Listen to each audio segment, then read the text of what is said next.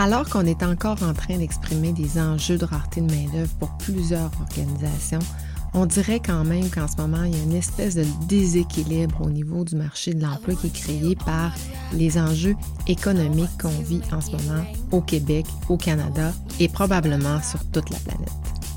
C'est ce que je te parle aujourd'hui. Pour faire changement, c'est voir et faire les choses autrement.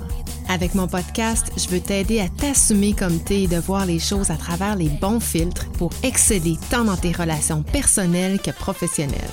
Avec mes expertises en stratégie, communication, gestion du changement et sur la conscience de soi, je veux servir de phare pour te faire voir et utiliser tes forces en toute conscience. Je te partage anecdotes, expériences et surtout des conseils pour t'élever dans toutes les sphères de ta vie. Le 4 novembre 2008, j'étais à Omaha, dans le Nebraska, alors que Barack Obama a gagné ses premières élections et est devenu le premier président noir des États-Unis. Président démocrate, président qui amenait un air de changement avec lui, qui transformait complètement euh, la façon d'élire euh, les, les, présidents. C'était pas un Bush, c'était pas un Clinton. Donc, il y avait, et je crois que la population aussi avait de grandes attentes, ils avaient, et il avait de grandes ambitions pour les États-Unis.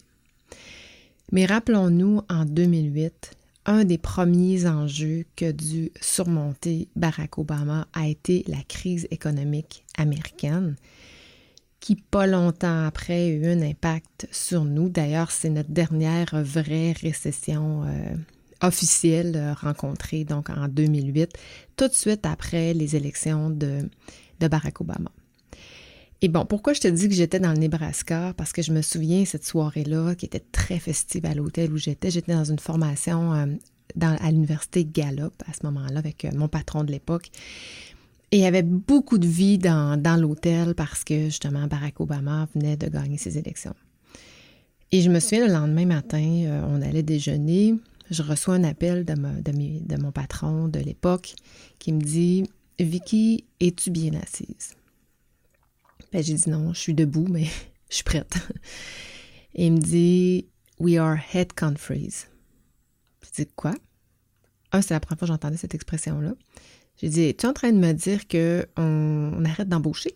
Un gel d'embauche? Il dit oui, tout à fait. It's exactly what I said. Fait que, il y a comme eu un blanc. J'ai arrêté de parler parce que, un, je comprenais pas. Je suis dans une formation, euh, je comprends pas toutes les élections, qu'est-ce qui vient de se passer. Euh, pour moi, c'est assez flou, mais je me souviens que je pense très vite parce que je me dis, on a quand même 14 postes à pourvoir.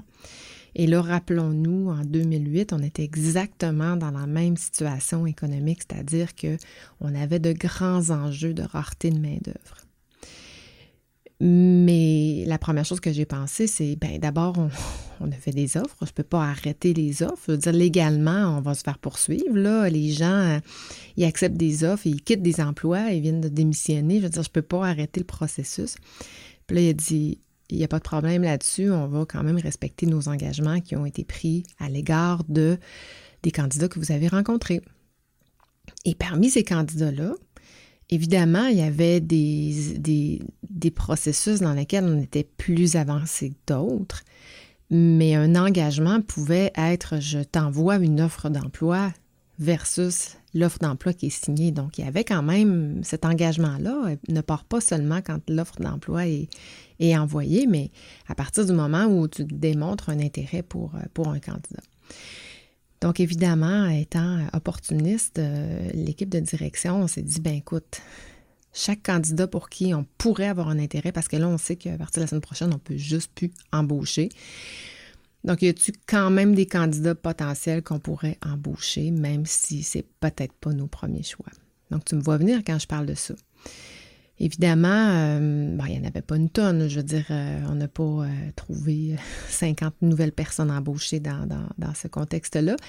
Mais il y a certainement une ou deux personnes qui sont passées dans le filet d'une embauche qui n'aurait probablement pas dû avoir lieu pour la simple et unique raison que le candidat ne correspondait pas à ce qu'on recherchait ou probablement aussi que le candidat, l'emploi ne correspondait pas non plus à ce que recherchait le candidat.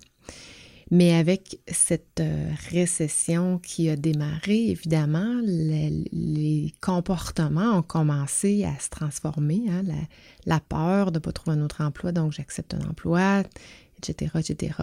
Mais nous, la, préoccupation qu'on avait à cette époque-là, c'était, ben, un, faut livrer la marchandise, mais deux, faut penser aussi à nos employés qui sont essoufflés à ce moment-là, on avait, euh, chez Stracker Médical, on avait 330 employés. On avait 14 euh, emplois à pourvoir, je me suis, on avait 14, ce qui représente à peu près 5% quand même de, des effectifs totaux. Donc, on sait que si on a autant de, postes à combler, c'est qu'on a certainement des besoins. Donc, il y a certainement en ce moment des ressources qui, qui, travaillent plus qu'une tâche normale. Donc, il fallait quand même considérer d'aller chercher le plus possible d'aide des candidats.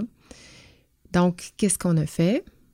On a embauché, dans certains cas, les meilleurs des pas bons. Et pourquoi? Parce que, pouf, un matin, je reçois un appel, on est en gel d'embauche, puis la récession, qui se présente sans même s'être annoncé. Donc, euh, je veux dire, dans l'économie, euh, il y a quelque chose euh, qui est certain en économie, c'est qu'il que c'est que des incertitudes. En fait, on, oui, on a des économistes, on, a des prédictions, mais il y a des choses que les économistes, ça va bien au-delà de leurs prédictions. Donc, cette situation-là, on ne l'avait pas prévue.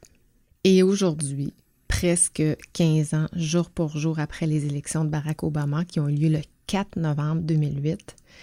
C'est le, 1er novembre 2008, mercredi passé, que le gouverneur de la Banque du Canada, Tiff Maclem, apprenait que la Banque centrale avait pris la décision de maintenir son taux directeur à 5% en partie à cause de l'effet de la vague des renouvellements des hypothèques de plusieurs citoyens ce qui aurait certainement un impact sur l'économie. Donc, par prudence, par sécurité, mais pour aider la population, la Banque centrale du Canada a décidé de maintenir son taux alors qu'elle aurait dû l'augmenter pour favoriser une baisse de l'inflation. Rappelons-nous d'ailleurs qu'en 2008, une des raisons qui fait qu'on est tombé dans une crise économique aux États-Unis, ça a été justement la capacité des citoyens de de, payer, de rembourser leur hypothèque parce qu'ils étaient tellement endettés qu'ils n'étaient même pas capables de donner des... Euh, étaient à peine capables de payer les intérêts sur leur maison. Donc, plusieurs rapportaient les clés à la banque et disaient, ben écoute, je peux pas faire plus que ça. Donc, les banques se sont ramassées avec un paquet de maisons, donc ils ont dû euh, revoir euh, leur, et renégocier des ententes avec, avec la population, ce qui a mis l'économie complètement en fragilité. Bref, le taux directeur est vraiment à prendre en considération non pas juste pour les propriétaires de maisons, parce qu'évidemment, on, voit, je le disais dernièrement dans des articles, que pour certaines personnes, le paiement de leur hypothèque va doubler, ni plus ni moins. Qu'est-ce que ça fait? C'est que si je suis habituée de vivre avec un budget X, mais que j'arrive tout juste, j'arrive, mais j'arrive tout juste, et qu'on double mes paiements, ben là, je viens que je suis en incapacité de payer mon hypothèque. Bref, je pense que le taux directeur est vraiment un élément à prendre en considération, pas juste pour les propriétaires de maisons qui renouvellent leur hypothèque, parce qu'évidemment, euh, tout le monde s'en soucie, euh, ceux qui vont relever leur hypothèque. Euh, hein, on lit dans les journaux que pour certaines personnes, leur hypothèque va doubler ni plus ni moins à chaque mois. Donc, il y a un déséquilibre qui se crée avec la capacité de payer des citoyens. Mais c'est un, indicateur aussi qui ne doit pas juste être laissé aux propriétaires de maisons, mais qui doit être considéré par les entreprises, les organisations. Et ça, je pense qu'on le fait quand même assez bien pour les dirigeants d'entreprise. Mais à travers ça, je pense qu'il faut aller encore plus loin, à travers notamment nos processus de, de dotation, parce qu'il y a une espèce de déséquilibre qui va se créer dans l'offre et la demande, mais aussi la qualité des intérêts par rapport au poste. Et je te présente trois éléments que je considère qui sont dangereux ou qui sont risqués ou qui sont à considérer pour 2024. Il y en a plein d'autres, mais il y en a trois plus particulièrement qui me, qui me questionnent et j'ai hâte de voir 2024 pour voir comment va se comporter le marché de l'emploi, les chercheurs d'emploi, mais aussi les effets qu'auront les décisions prises sur le marché de l'emploi en 2024 sur le court, mais le moyen et le long terme également. Donc évidemment, l'augmentation du taux d'intérêt peut avoir plusieurs effets sur les désirs des individus de changer d'emploi. Le premier effet, je crois, est que le coût de la vie plus élevé va avoir un impact sur la mobilisation dans les entreprises. Avec des taux d'intérêt plus élevés, évidemment, le coût des hypothèques qui augmente, mais ça peut réduire les revenus disponibles des ménages. Donc, une des choses qui peut arriver, c'est que les employés pourraient ou les chercheurs d'emploi pourraient décider de chercher un emploi avec une rémunération plus généreuse pour compenser ces coûts supplémentaires. Sais, il y a une expression qui dit quand tu as faim, tu es prêt à prendre n'importe quoi. on le vit dans la consultation. moi, quand j'ai peu de mandats, évidemment, euh, on dirait que le pouvoir de négociation est un peu différent soit je vais offrir une meilleure tarification, euh, alors que euh, quand, quand je suis débordée de mandat, ben, je charge le gros prix, puis mon attitude est complètement différente. Mais c'est un peu la même chose dans le marché de l'emploi. Si j'ai faim, si j'ai besoin d'un emploi, évidemment, ma posture va changer. Donc, je n'aurai pas exactement la même aisance, la même confiance en moi. Et je vais peut-être être prêt même à faire des sacrifices que je n'aurais pas fait dans un marché euh, à plein emploi pour pouvoir trouver un emploi avec une rémunération qui est convenable pour payer l'augmentation de mes coûts. Et on sait, le plus grand élément de mobilisation n'est pas nécessairement le salaire. Et là, on se retrouve à chercher un salaire et non des responsabilités ou encore des occasions de grandir ou de se développer euh, personnellement et professionnellement dans les organisations. Donc, mettons que ça nous ramène pas mal au bas de la pyramide de Maslow. Et considérant que la vraie mobilisation ne peut arriver qu'à partir du troisième échelon de la pyramide de Maslow, c'est-à-dire le sentiment d'appartenance, l'estime de soi, et que là, les employés sont à la recherche de combler les besoins de base. Donc, les besoins physiologiques, se loger, se nourrir, se vêtir. Donc, on est vraiment à la base de la pyramide, là. Ou encore les besoins de sécurité pour sa maison, sa famille, etc. Donc, moi, je me questionne vraiment sur les enjeux de mobilisation que ça va créer. Le fait d'accepter un emploi qui n'est pas nécessairement à la hauteur de mes attentes pour mon estime de soi en 2024, 2023, 2024, pour moi, c'est un grand risque organisationnel. Et je pense que les entreprises, par le biais de leurs recruteurs, devraient vraiment revoir leur façon de faire pour s'assurer d'embaucher des gens qui recherchent encore un besoin de réalisation et non un salaire.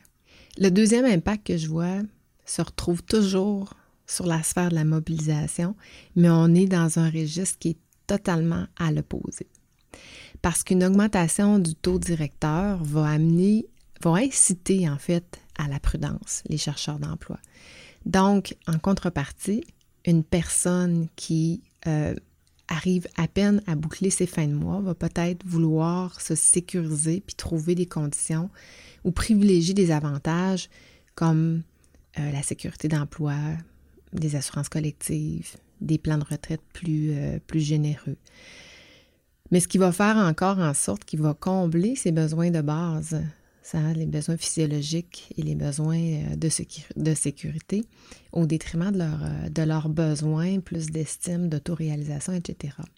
Donc, une autre forme de réaction du euh, au taux d'intérêt sur des, des, dans des hypothèques, mais qui va avoir les mêmes effets sur la mobilisation. Et un troisième élément que je trouve qu'il faut absolument considérer, c'est que l'augmentation de ces coûts-là va amener un déséquilibre sur le travail, la famille. C'est bizarre à dire, hein, mais des enjeux de santé mentale, on commence à peine à en parler. Et là, imaginons que pour boucler les fins de mois Et là, imaginons que pour boucler les fins de mois, ben, je vais commencer à travailler un peu plus. Je vais faire un peu plus de temps supplémentaire. Ça se peut que j'accepte des contrats à l'extérieur, un autre emploi pour boucler les fins de mois. Donc, évidemment, ça amène une lourdeur, une fatigue physique, une fatigue mentale. Et inévitablement, ça va avoir un impact sur ma performance, ma performance au travail. Et s'il y a plusieurs employés qui sont dans cette même situation-là, bien inévitablement, 1 plus 1 égale 2, ça fait, ça a un impact direct sur la, performance opérationnelle et la performance financière des organisations. Puis là, je ne rentre pas dans les détails de tous les effets par rapport à la mobilité géographique. Hein. maintenant, on, attire des, des, candidats qui sont dans d'autres régions, qui vont acheter des maisons. Donc, le marché n'est pas favorable à la mobilité des travailleurs. Le marché n'est pas favorable non plus à l'entrepreneuriat, hein, parce que, évidemment, une personne, un salarié qui décide de, partir en affaires à, son compte, ben la sécurité financière va être un élément déclencheur ou pas.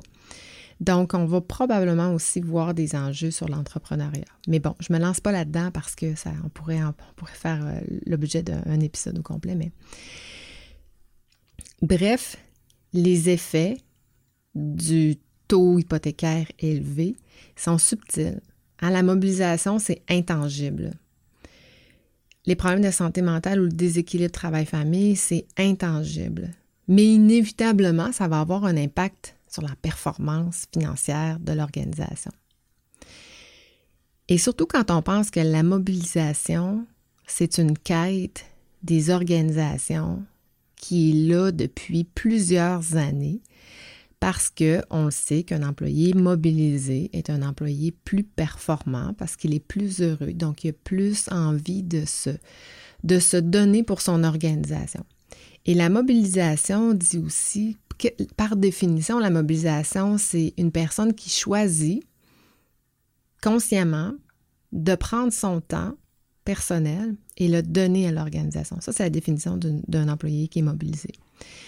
Et évidemment, quand j'ai pas de temps à donner à, la mobilisation, je peux être motivée par mon travail, mais je vais être plus dans des besoins, comme je disais tout à l'heure, de combler mes besoins physiologiques et mes besoins de sécurité. Donc, je serai pas, pas d'énergie à déployer au-delà de ma capacité normale à donner à l'entreprise. Donc, on va se retrouver, certes, avec des employés qui peuvent être motivés par leur emploi, mais qui sont peut-être plus démobilisés que ce qu'on souhaite depuis plusieurs années et sur quoi on a investi énormément dans les dernières années pour faire mousser, pour faire augmenter dans nos organisations. Donc, je te laisse sur une question. Est-ce que les entreprises sont à risque d'être moins performantes dans les prochaines années, justement à cause de ces débalancements économique. Peut-être que oui, peut-être que non. Mais je pense que ces éléments-là doivent certainement être considérés dans nos pratiques de gestion, dans nos pratiques de dotation, nos processus de dotation, nos processus de santé, bien-être au travail, dans nos décisions, nos orientations stratégiques. Ça doit être considéré et on doit repenser pour prendre en considération ces, nouveaux éléments-là. Donc là, il y a comme une espèce de transformation, une espèce de transformation, une espèce de déséquilibre qui se crée. Et je crois qu'il faut vraiment le considérer pour pas se ramasser avec des employés qui, euh, qui sont démobilisés. Et pour revenir à Striker, parce que je t'ai parlé tout à l'heure qu'on avait volontairement bypassé un peu nos, nos, processus ou nos requis, nos prérequis à l'emploi, mais ben, je me souviens très bien de deux employés qu'on avait embauchés dans ce contexte-là, pour qui ça a zéro fonctionné. Et c'est dommage parce que deux employés qui se retrouvent au chômage, qui ont quitté un emploi et qui là se retrouvent à rechercher un emploi en pleine récession. Donc, qui ont probablement pris ce, type de décision-là par sécurité ou encore pour améliorer leurs conditions salariales.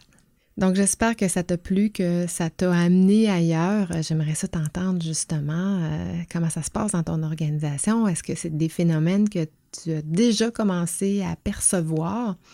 Ou que toi aussi, tu pensais que tu étais dans les mêmes, dans les mêmes eaux que moi à penser que c'est des risques organisationnels qu'on peut avoir, euh, qu'on peut rencontrer dans les prochaines années.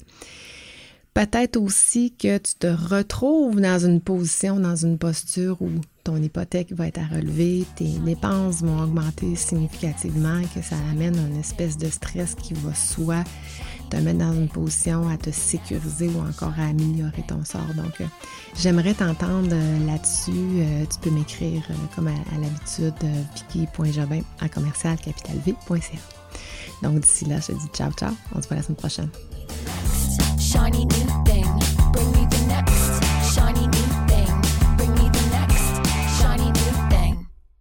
Merci encore à toi d'écouter pour faire changement semaine après semaine. Si tu es rendu jusqu'ici, c'est probablement parce que tu apprécies pour faire changement.